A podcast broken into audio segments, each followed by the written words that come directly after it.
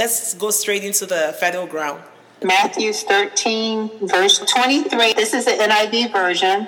The seed that fell on good soil represents those who truly hear and understand God's word and produce a harvest of 30, 60, or even 100 times as much as had been planted. Wow. And that's the possibility I was talking about. The life, the power, the energy, the authority is all in the seed. It's not in the soil. The life, the power, the authority is in the message of the kingdom. It is not in our hearts. Our hearts, however, are the conditions and the atmosphere that puts the energy of God to work.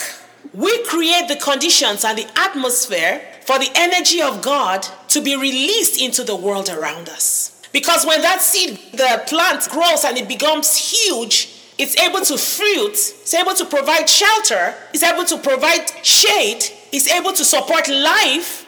We are.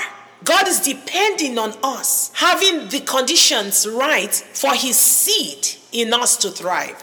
Mm. Because God wants to move on the earth. God wants to display His personhood, His love, His nature, His greatness, His righteousness, His holiness. All of that can take place in a person whose heart is fertile. That seed is not of this kingdom. You are not of this kingdom, but you are in this kingdom. Scripture says, We are not of this world, but we are in this world. But God wants us to reveal Him in this world. He said, As Jesus is, so are we in this world. And so He sowed that seed in us to illustrate who He is to the world around us. All the fullness of God infused in a seed from His kingdom and the Son of God coming with all of it, releasing into the hearts of persons. That's what the sower did. Release the seed into different hearts. Who has the right conditions for God to manifest through a model yielding 30%, 60%, 100%. Do you know what 30% of revealing God looks like? 60% of revealing God.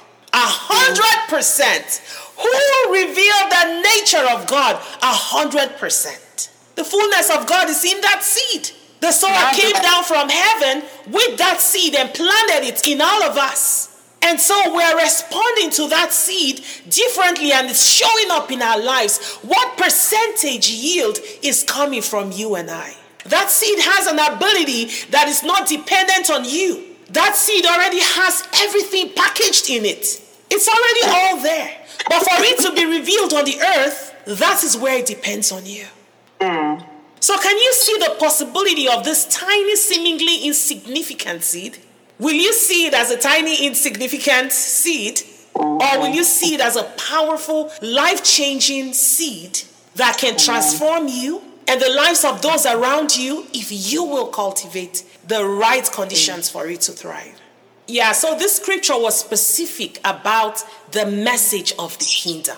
Yes, so yes, the message yes. of the kingdom is what Jesus spoke about. If you see all the parables, he will say, The kingdom of God is like this. See, that's the sower. He comes from the kingdom of God and he's the one with the seed. So we are Christ's ambassadors, Second Corinthians 5:20. God making his appeal as it were through us. God is making his appeal as it were through us. Could it be that the seed inside of you is God making his appeal as it were through you? We, as Christ's personal representatives, this is Paul, we beg you for God's sake to lay hold of the divine favor now offered you and be reconciled to God. Be reconciled to God. Paul here understands that the seed in him that is enabling him to go to all these places and preach the message of the kingdom is an appeal to the world around us. We can draw people to God if we allow God make his appeal through us. If we allow Christ reveal his desire to save through us. If we allow the nature of God express itself through us. We are these ambassadors. So, all other messages, as great as they are, they are different from the message of the kingdom because the message of the kingdom enables us to bring that kingdom here on earth. Because when an ambassador goes to represent his nation in another nation, he brings everything from his nation to that nation. I might not word it correctly, but I'm told that wherever a nation has its embassy, let me use an example. In every country that there is an American embassy, if somebody runs into that embassy for protection, whoever is chasing them will not get in there because that little space that is called an American embassy in, let's say, Pakistan or Iraq is considered America.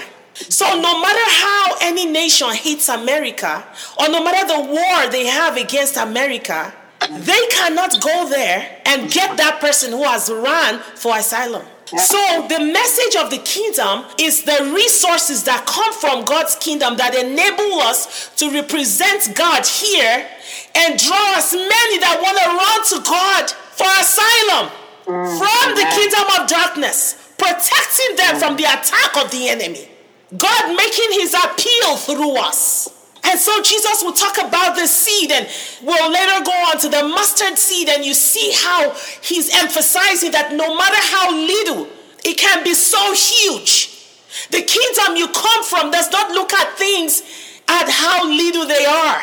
You might feel that there's just so little deposit of God in me. But I'm telling you, it can be as huge as the mightiest tree you've ever seen. And he gave that example with a mustard seed. So the possibility of this kingdom message in you can cause you to draw so many, so many to Christ because you're bringing the reality of the kingdom you come from, because you're representing God here, because you're expressing the nature of God here, because you're bringing a world out there that this world is not akin to. And so you're teaching this world that in my kingdom, this is how it happens. And so you're bringing eyes that see into the natural to see into the supernatural, the ways of your God, the ways of your King that will liberate them from the struggle life, from the chokings of the enemy. This is what you and I represent. And this is why I love the federal ground. You see, when you prepare your heart like that for God, every time you need faith, you mm. reach into that seed. That seed was meant to mature you. As you make room for that seed with that fertile ground to grow, you get more mature. You know, we talk about thorns and all that, but I was having this literal vision of other things that are thrown on a seed that is sprouting in you. You know, the good thing about the seed that is sprouting in you is whatever was meant for evil against your life, God mm-hmm. can turn it around for good. And I had this vision of dung. If that seed is sprouting in you and maturing you, and poop falls on you, and what will you liken poop to? Could be serious pain, serious sickness, serious lack. It pours on you. What does it do to the seed? It's a question. What does poop do to the seed? It fertilizes. Thank you. Whatever the enemy throws at that fertile ground, because the fertile ground has allowed the seed to keep growing, even poop will cause it to mature.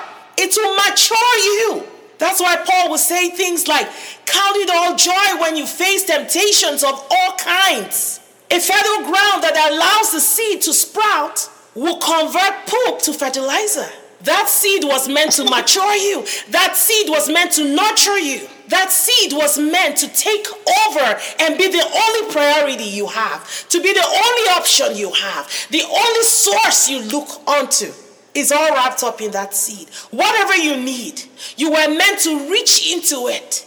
It's in that deep communion with God where you allow your heart to be taken over. You say, Lord, take this offering that I bring.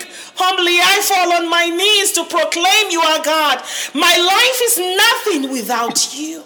All the pleasures of this world, they have the capability to choke you. They will not mature you. You reach in and take from the resources of the kingdom message as an ambassador. That is your supply from the kingdom you represent. Every time you mm. pray earnestly, your expectation goes up. This is what the seed does in you. It raises your expectation of the possibility that the kingdom of God will step into the kingdom of this world. You provide those conditions for God's kingdom to come to earth with how you embrace the seed He has placed in you. Every time you spend time worshiping God, every time you sit here, you block out the thorns, the ability of the thorns to choke you. Every time you spend your time with God, you stay within the conditions that nourish the seed. So I want you to understand that if you were thorny or a rocky soil, you have the ability to transform into this good soil. So what say you? Do you want to Uh, know what 30% looks like? Do you want to know what 60% looks like? Do you Yeah. want to be able to return to your father and say, Here, Papa, this is 100%?